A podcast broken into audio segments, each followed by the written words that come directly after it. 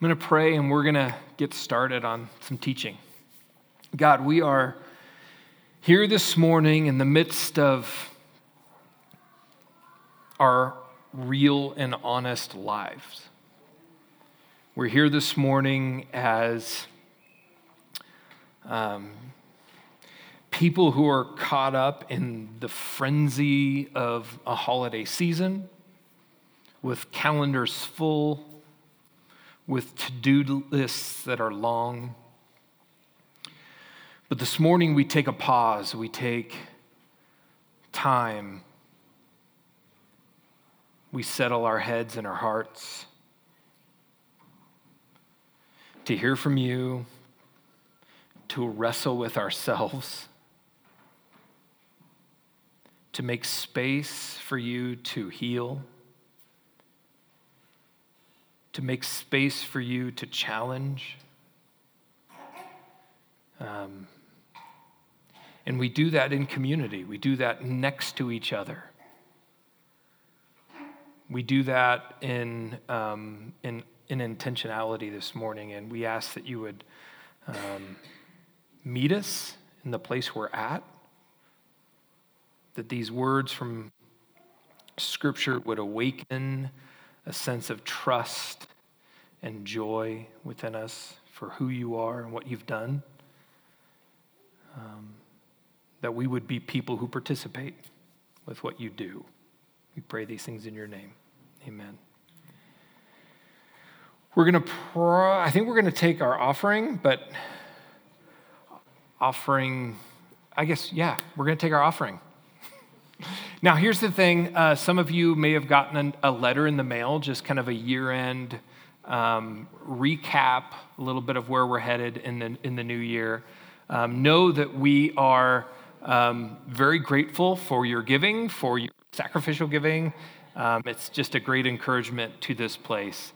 Um, but there's definitely challenges ahead for our church. So, encourage you to think and pray about what it looks like to be a part of giving to this place.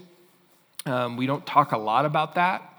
Uh, probably should. I should a little bit more. Um, but uh, we'll have more of an update coming up in January. We have an all church annual meeting in January that um, we'd encourage you to be at. So, but here we go. Honest Advent. That is our theme that we're, in a sense, jumping into as a church the last few weeks. Uh, Randy McNeil started us off talking about hope. Last week we talked about peace. Today we're going to take a stab at joy. And some of you are probably like, yeah, that sounds far fetched for me at this moment in my life. Um, last Sunday, um, every Sunday, Angela and I get some coffee together before this. And um, we're sitting there at our, our spot, and I asked Angela, I threw a question out to Angela. I said, Give me one word. Like if I was to just check in with you and you were to give me one word, how you feel right now. And it was just kind of a long pause, and she looked at me and she said, Unenthusiastic. and I loved it. It was honest. Um, if you know Angela, uh, she's not Mrs. Christmas, um, and that's okay. um, something that I had to learn. It took a few years to figure that out. Oh, you really don't get into this. Um, but maybe some of you are the same way. Maybe you, some of you are kind of unenthusiastic right now as well. There's just a mm, with life.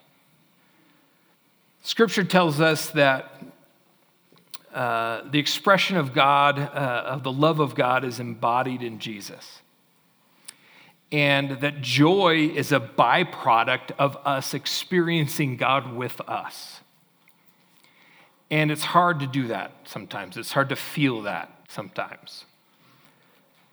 Christmas is a mixed bag for so many of us. Because on the one hand, there's this excitement and anticipation. If you're a kid or if you have kids, there's some of that going on there.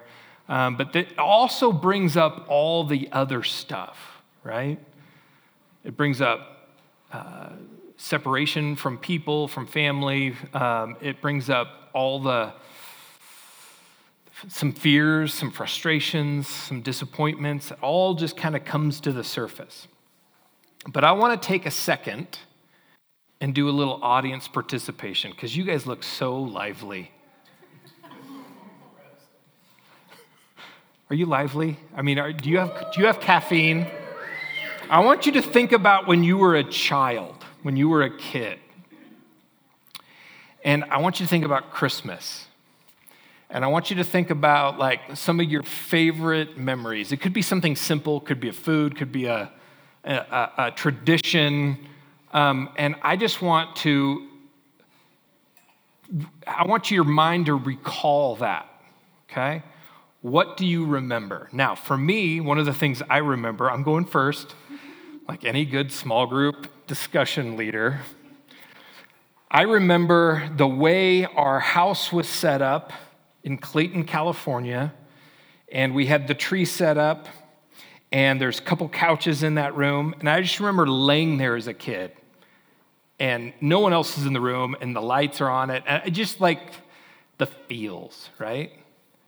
Did you guys ever put tinsel on a tree? Yeah, cats love tinsel. We didn't have cats, so we had tinsel. Um, but just the glitter, you know, just I don't know, I'm getting a little Hallmark channel on you right now. What do you remember as a child? What do you love? What do you remember? What do you miss? Throw it out. Yeah.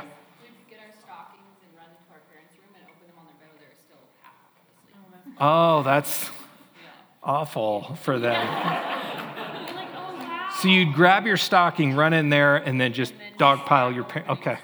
Yeah, Brad.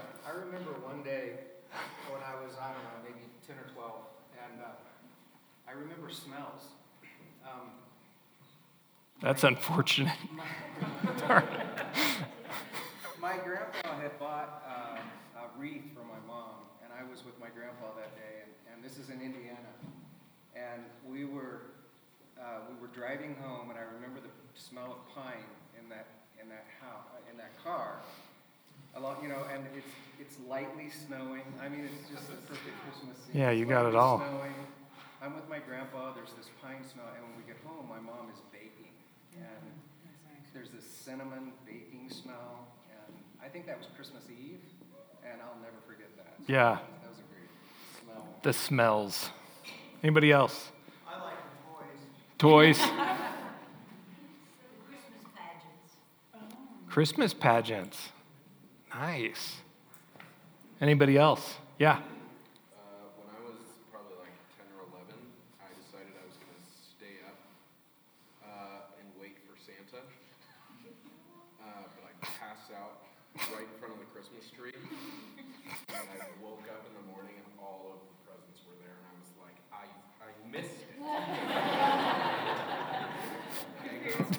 Sounds so quintessential Jaden.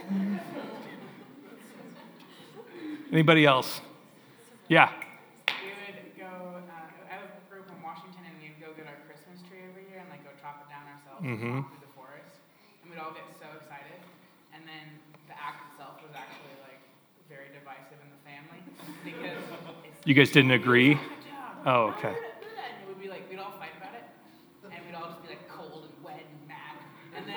Sounds like a good memory. I know. You're getting to it. And then we'd get home, and I would be like, we're making this happy. And so then I'd put Christmas music on, and then everybody would get into it, and then we'd like have a great time putting the Christmas tree up and dancing around, and then it gets all cute and warm and fun. Elena, that also sounds like you, making it happy again. Did you have one, Shannon? Yeah. Yeah.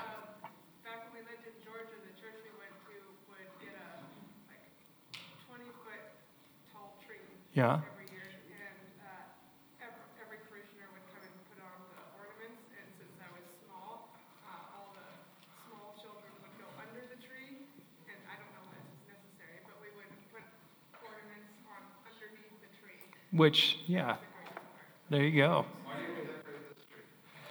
I listen. If anybody wants to decorate this tree outside, Randy's doing it. Randy's going to fall off a ladder and die, and that will be the saddest tree. I know. Elena, we need you. Make this happy again. In Scripture, joy is rooted in the idea of Tov, which we talked about all fall. That God, eh, eh, it's both rooted in God and the way that God wants us to live in the way He intended. And so, a lot of times, what we experience around Christmas is we return to moments, right? Uh, moments of joy and anticipation, especially if you're around kids. Um, sometimes we can taste some fresh perspective in our lives. Um, sometimes it just has a way of calling us back. And John's gospel is really, really interesting because his whole gospel, it, uh, if you read Matthew, there's a genealogy and all this stuff with Mary. And, and then if you read Luke, same thing. But with John's gospel, there's no real, there's no Old Testament prophecy, there's no family lines. It's just Jesus' origin story different. And the literary summation of the whole book is this idea of God with us. And I don't know if you caught that in the Zephaniah passage, but it points us or it kind of reorients us to a reality of God wanting closeness with us, wanting connection with us. So in verse uh, John 1, uh, verse 10, it, it goes like this He was in the world, and though the world was made through him, the world did not recognize him. He came to that which was his own, but his own did not receive him. Now, if this was the end of it, it would sound kind of like a sad ending, right? Just like Elena's family arguing in the forest, that's not the ending of the story. There's a word that's called the hinge. And it starts in verse 12 Yet, or but, to all who did receive him, to those who believed in his name, he gave the right to become what? Children of God. Now, this is what John's way of saying, and this is, if you get really nerdy into the way he's writing, he's saying, pay attention here. Pay attention to this point. To all who did, he became the right to become children of God. And to unpack this, we're going to unpack this here. It says the, the words the right are better translated the power to become children of God. Power to become children. Seems kind of weird. um, it seems like all the children just want to do is grow up, right? And as a kid, you're like, I can't wait till I'm older and I can drive and I can do, you know. But this is a whole different flipping that John's doing in the minds of his readers. This whole idea signifies authority and ability, right? Children of God. And this idea of being children of God is this I mean, you carry what your parents give you, for better or for worse you carry their name in, in a sense, a little bit of their nature. Like there's things I have that I do that are very Wes Ashley or very Kathy Ashley, for better or for better, better. there's things my kids do that they get mostly from Angela. And he gave them, it says that he gave them the power, this authority to become children of God. And it's a small statement that somehow has shifted this. Like, what does this mean? It shifts something in us to become children of God. Like, when you, this, John's trying to paint a picture that saying yes to Jesus is actually means a new origin story for us. This is where we get to a point pretty soon in the Gospel of John, the, the football verse, John 3:16, being born again. This idea of being reborn, children of God, a new origin story. And this, in, God, in John's economy, somehow marks our lives with power, with authority, with a new nature, with a new way. And he goes on to 13, he says, Children born not of natural descent, nor of human decision or a husband's will, but born of God. So, natural descent, meaning privilege, meaning uh, you weren't born into uh, something special, your bloodline, your, your na- national country of origin, none of that matters at all. Which we, we don't really get that. We're Americans. we feel really fortunate on where we live. But think about living somewhere else, like England. I'm just kidding. Um, that, I have one of those in my house. By the way, can we just all have a moment of silence for England? They lost to France yesterday. Oh, the French. Gosh. Again with the French. Anyhow, but it's this idea, John's saying it, it, it, has nothing to do with who birthed you or where your family, how successful your family is or how prestigious your family has nothing to do with that. And he, and he says it has nothing to do with human decision. So it has nothing to do with you having wishful thinking or having capability or, or putting all the pieces together. And it says, or a husband's will, which is, seems, I don't know what this means totally, but this whole idea of uh, it's not, it, some, some scholars think it has nothing to do with human methods. Um, I, I don't, I'm still trying to figure that one out. But being born of God, it's not a biological journey, it's something outside of us, which is really hard for many in our day and age to grapple with. Like, uh, there's, a, there's something outside of, of me that has the ability to, to give me new life.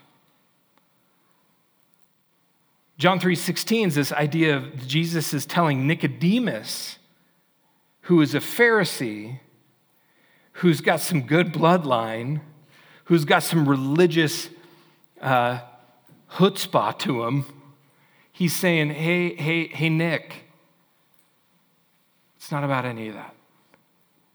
It's not about any of that." And central to all that John is getting at is this: he's pointing back to the beginning. And what is on offer uh, from line one is Jesus' origin story that Jesus came from heaven before the beginning. And what is on offer, according to John, is when it comes to being, uh, becoming children of God, we receive his name and his nature. And his origin story, in a sense, influences our recreation story.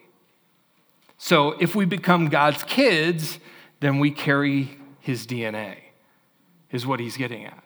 And his DNA it has this has power to it.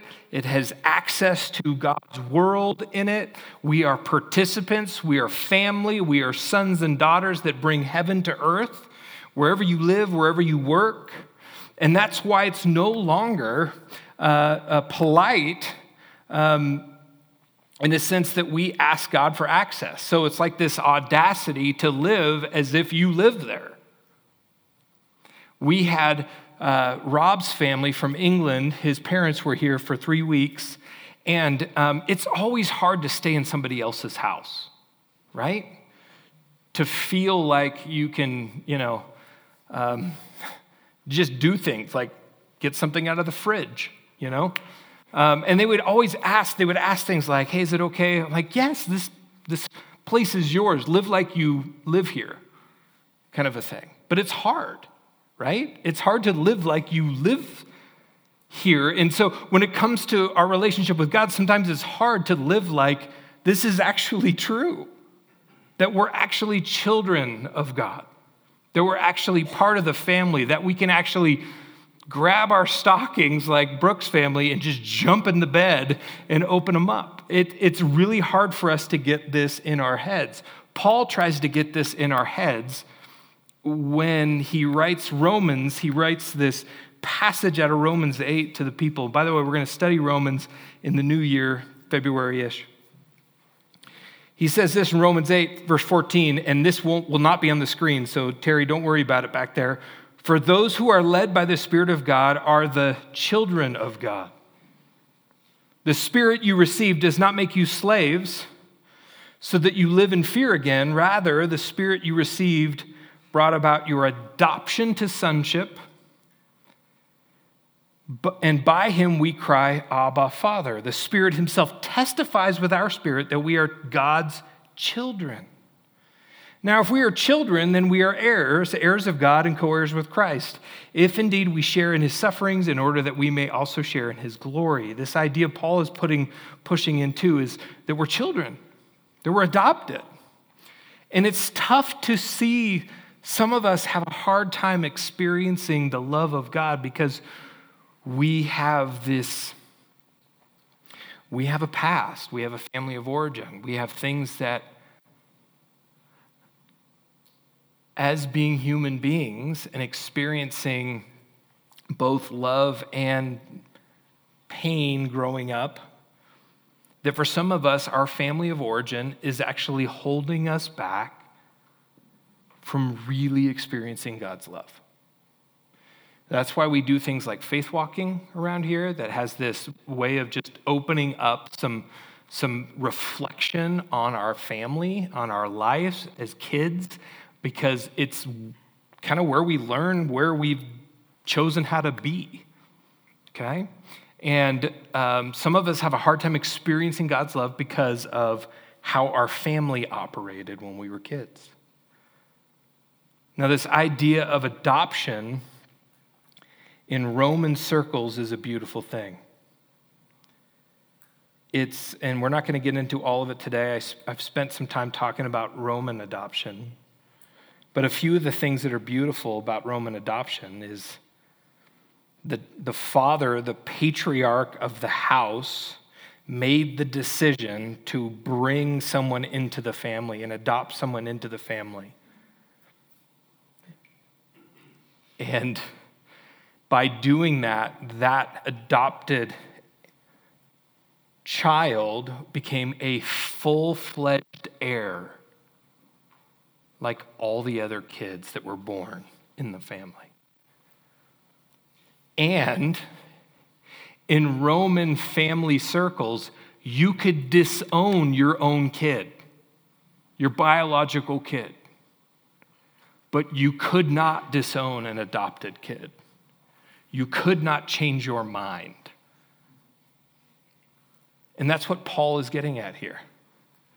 We've been brought in as adopted children, and God's not changing his mind. And it's just a beautiful thing. And this, this idea of the creator is recreating. Like we have recreated new origin stories in our lives. And I know some of us in here are having a hard time wrestling with that. Like, but I'm still the same idiot I yes. we have this tendency to revert to these defaults in our lives that are different for each of us. The point is, is that we need to keep remembering that we are a new origin story, that we are a new creation, that what we were before is not who we are. And that idea changes everything and invites us to receive the title child and become like one, become like a child. Now, some of you are like, well, that, I mean, what does that mean? Well, I'm not saying childish behavior that demands discipline kind of a child. I'm, I'm talking about this invitation to be like a child as John talks about and as Paul talks about. It's this pathway to salvation, to healing, to invitation to live life how it should be lived. And we see this, like, let's pay attention to kids. Some of you parents are exhausted paying attention to your kids. But the reality is, every single time I hang out with a parent, they always talk about their kids. And they're exhausting and they keep you up and they wake you up and they need things and all the stuff. But kids are, by and large, optimistic. They're full of wonder.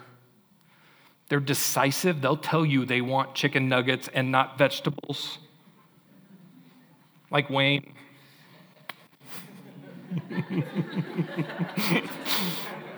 They're unashamed. They're totally unashamed. They, they're full of delight. I don't know if you hang around here long enough after church to watch our kids running around. They eat the tops off donuts, just the tops. And it's usually the moms holding the rest of the donut in their hand. and they chase each other and they play. Why it's so great to work with the kids downstairs. Like if you, I'm, this isn't, I'm just telling you right now, when you talk to the people who work with the kids downstairs, they like, it's meaningful because they'll say something out of wonder and curiosity and it, it affects you. James K. Smith, one of my favorite authors, he wrote this in his book, The State of Joy. He says, Joy is found in an experience of losing oneself of being caught up in something bigger, something beyond.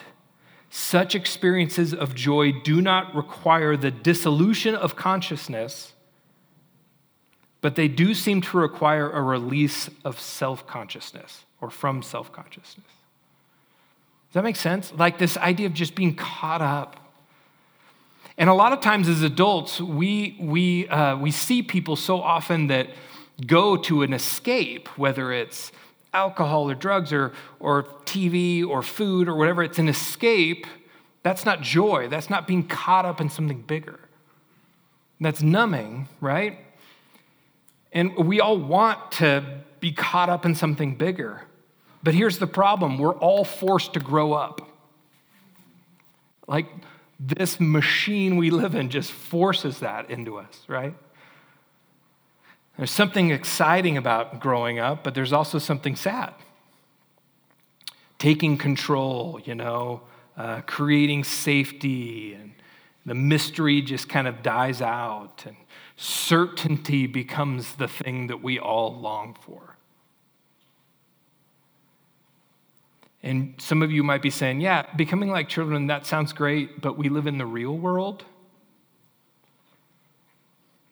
My family, our family, many of you have experienced this, what I'm about to share as well, but our family has experienced a little bit of fracturing over the last couple years with uh, part of our family, and it's been painful. Um, we don't have answers to why, or it's even hard to figure out how to mend it. Um, and my nephew, his name's Jake,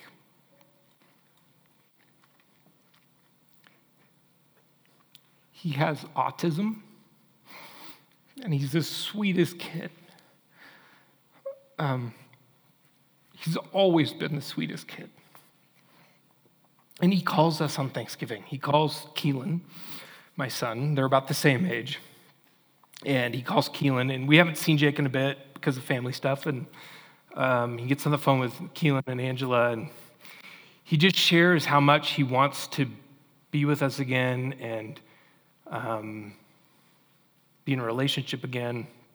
And I don't know if you've ever spent a lot of time with people who have autism or um, there's just, just so much joy. I mean, there's just so much like honesty. Like he's the most innocent kid, and he he can't lie. Um, we've tried to get him to. Um, it's been fun family stuff. What kind of games do you play at your house?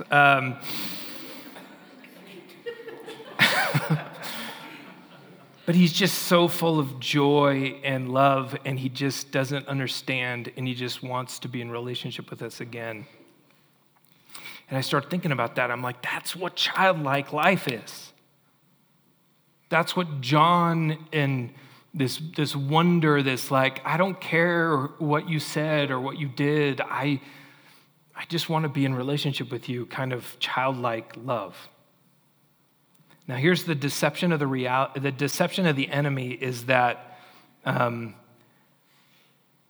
that, that, that being childlike is not reality. The deception of the enemy is um, cut people off, push people away, um, insulate yourself, um, don't wonder, don't dream, don't hope.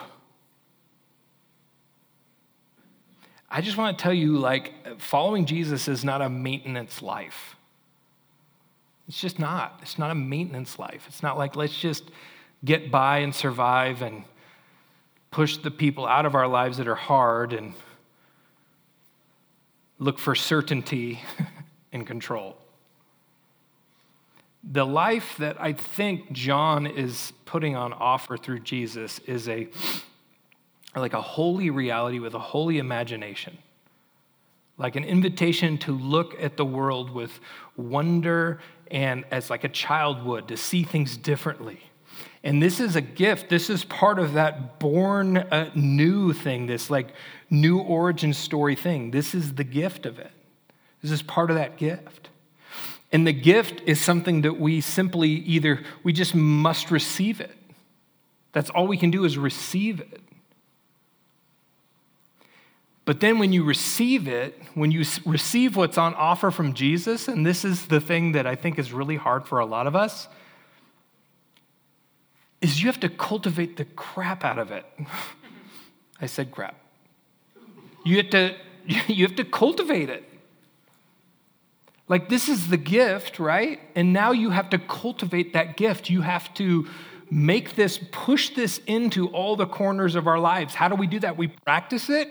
You courageously move forward. You re architect your imagination and, and, and your life around that gift of childlike beauty, new origin story, adopted into God's family, sons and daughters kind of stuff. And there's always going to be a tension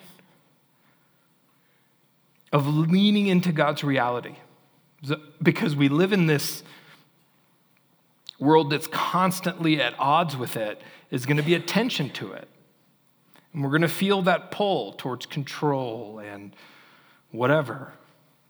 But accessing god's power through his spirit power to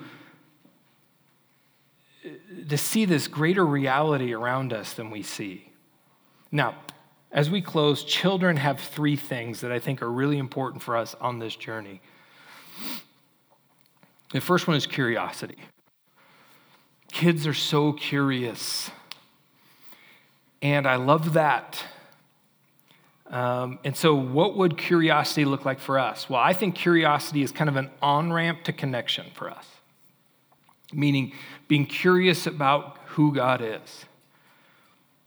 That we lay down our perspectives. You know, some of us in this room, we got to understand that I would say for 100% of us in this room, we have a comfortable, safe version of God that has worked.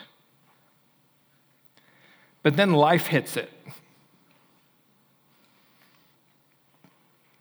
And we have kind of a, we, we, we can't understand it. We're like, no, I thought it was supposed to be like this. And so, what could God do how could your, version, your vision of who God is get bigger than it was before? Well, a lot of times it comes through pain, and a lot of times it comes through hardship, and a lot of times it comes through suffering. And, and what if we became people who were very curious and we asked, started asking questions like, what could God do with my story? Now that there's this new chapter in it, what could God do with my job? What could God do in this city? God, what are you up to? God, what could you do? That kind of curiosity. Second one is wonder. Um, this idea of centering ourselves in God's delight, around God's delight. Many times we think mostly in our lives about our future or our past. Some of you, you've got a lot happening and, and you're excited for the future, but right now is just kind of, mm, because the future is what you're really hoping for. Some of you are just like stuck on a repeat with things that have happened in your past. And we miss this present. like being present. Like the past is what it is, the future is what it will be, but what is right now in this moment? Recognize who God actually is, not what we thought He was. Listen, I want to be, I've, I've noticed that I like to be around people who don't see this world as a done deal. And whether those people are Christians or not. That's what I've noticed. Like, I get to work with people outside of the church, and it's just super fun to like. I, I think there's a lot of people outside the church, and I guess outside of the faith, that have a great deal of joy, independence. I mean, I mean, and presence. They're like present in the moment, and they don't see this world as a done deal. And I th- have actually been around a lot of Christians that have a very cynical, angry, God's yeah, boring. God's going to burn this place down. So, and He's going to rapture us. Uh, this isn't in my notes. So, if you want to talk about the rapture, let's do that.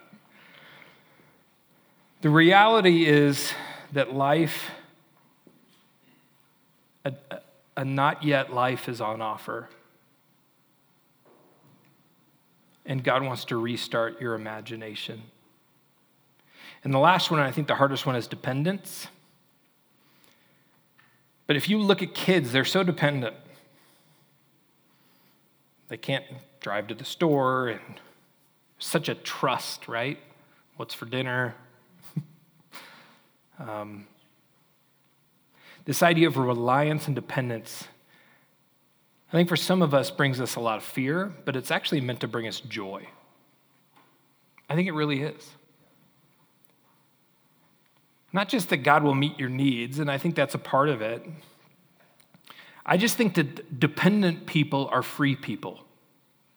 And I think that's so backwards in our, in our world. Our world says, don't be dependent on anybody and you will be free. And I actually see it differently in Scripture.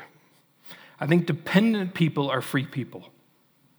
That we surrender our control and rest and play like children.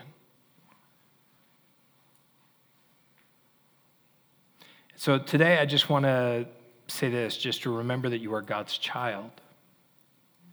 You are born of God. And I wonder if there's an invitation here today, and for some of you, maybe that it's just like a first time, like I just never thought of it that way. I thought it was like, uh, I'm a horrible person, and, and, and God died for that, and now I just need to go to church. No, you are loved deeply and pursued by the Creator God who wants to recreate you and give you a new origin story so you could experience this childlike wonder of being on mission with God in this world. And for some of you, the, the, the, the invitation today is to become a child again the last couple years have brought a lot of fear and uh, searching for certainty and searching for control, and you've lost that curiosity and wonder and dependence on God, and you want it back. So, real quick, just came to mind maybe a practice today. It's Sunday. I know you might have a lot going on. Um, maybe, maybe you should go home this is going to sound like you're going to get very angry with me. Maybe you should go color. maybe you should go play a game. Like, maybe you should go watch like some beautiful nature show and be in awe. The passage I read when we started, I'm going to close with. It comes out of Zephaniah, like I shared. It's the prophet Zephaniah. And the prophet Zephaniah is a fourth generations down from the king Hezekiah. So, if you're familiar with the Old Testament, there was a king named Hezekiah, and um, he kind of late in life came around to who Jesus, who God was, and um, the people of Israel were just making poor decisions after poor decision based on their leader, based on their king. So Zephaniah is a prophet, but he's blood lineage of a former king, which is wild. And he's in Jerusalem. And the book was written sometime, scholars believe, sometime between 641 and 612 BC. And it's before Israel is carted off to Babylon. Now, many, many scholars believe it's right around the same time as Jeremiah. So um, you can read Jeremiah, you can read Zephaniah. Zephaniah is shorter. and it's not puppies and rainbows, Zephaniah. It's not. The part I read to you was the rainbow part, was the exciting conclusion to a very honest, brutal prophecy. And the prophecy was judgment on Israel for taking control, ultimately, for taking control, for mixing religious allegiances. And he talks about in this prophecy the remnant and the word remnant means what is left over after a catastrophe or a purging. What's left. And all throughout this book, this letter, it talks about salvation. That God will restore their fortunes of the remnant, that He will eliminate their enemies, that He will increase their territory, that He will give them peace, and that He will bring them salvation. Now, what you need to know about the history of Israel is they got carted off. The Babylonians came in, burned the city down, killed a bunch of people. It was brutal, it was ugly, it was gross. And they carted off people to Babylon. Think of the book of Daniel. But here's what the prophet says says it's not all doom and gloom. I'm being honest with you. But here's what the prophet says at the end of his prophecy. I'm going to read it again. Sing, daughter Zion. And they're like, You want us to sing? Shout aloud, Israel. Be glad and rejoice with all your heart, daughter Jerusalem. Can you catch the sons and daughters part, the children part? The Lord has taken away your punishment. Has anybody taken away a punishment for you in your life that you feel like you deserved? He has turned back your enemy. Has anybody ever stepped in between someone that was trying to harm you? The Lord, the King of Israel, is with you. Never again will you fear any harm. God is with you. John's gospel, God with us. Jesus, Emmanuel. On that day, they will say to Jerusalem, Do not fear, Zion. Do not let your hands hang limp. I wanted to dig into what that meant. I don't know what that means. I would love to find out. Homework for some of you nerds. The Lord your God is with you, the mighty warrior who saves. That same word means heals. He will take great delight in you. Listen to this. In his love, he will no longer rebuke you, but will rejoice over you with singing. The Creator God sings over you, sings over us. So today, our response is going to be singing. We've backloaded our gathering with singing. And we're going to sing as if God is singing over us. We are going to sing as if we are children. We're going to sing as if we're unashamed, that we have wonder and curiosity and dependence. Let me pray. God, this morning we, we know that you're inviting us into seeing our lives as recreated that we have different origin stories, no matter what our family of origin, no matter what our ethnicity, no matter how we were born econo- into economics, that you have adopted us, that you have pulled us into your family. We are sons and daughters of the King of the universe. And you're inviting us to live with childlike wonder and love and optimism and hope and peace right in the middle of difficult things. And so, God, this morning I pray that if there's somebody here that has that first kind of inclination of like what it looks like to be adopted into your family, that they would open their heart up for that this morning. And for many of us who have just gotten kind of sucked into life as maintenance, as usual, that you would reawaken in us a childlike joy and wonder. And let us sing. We pray these things in your name. Amen. Would you guys stand? We'll sing together.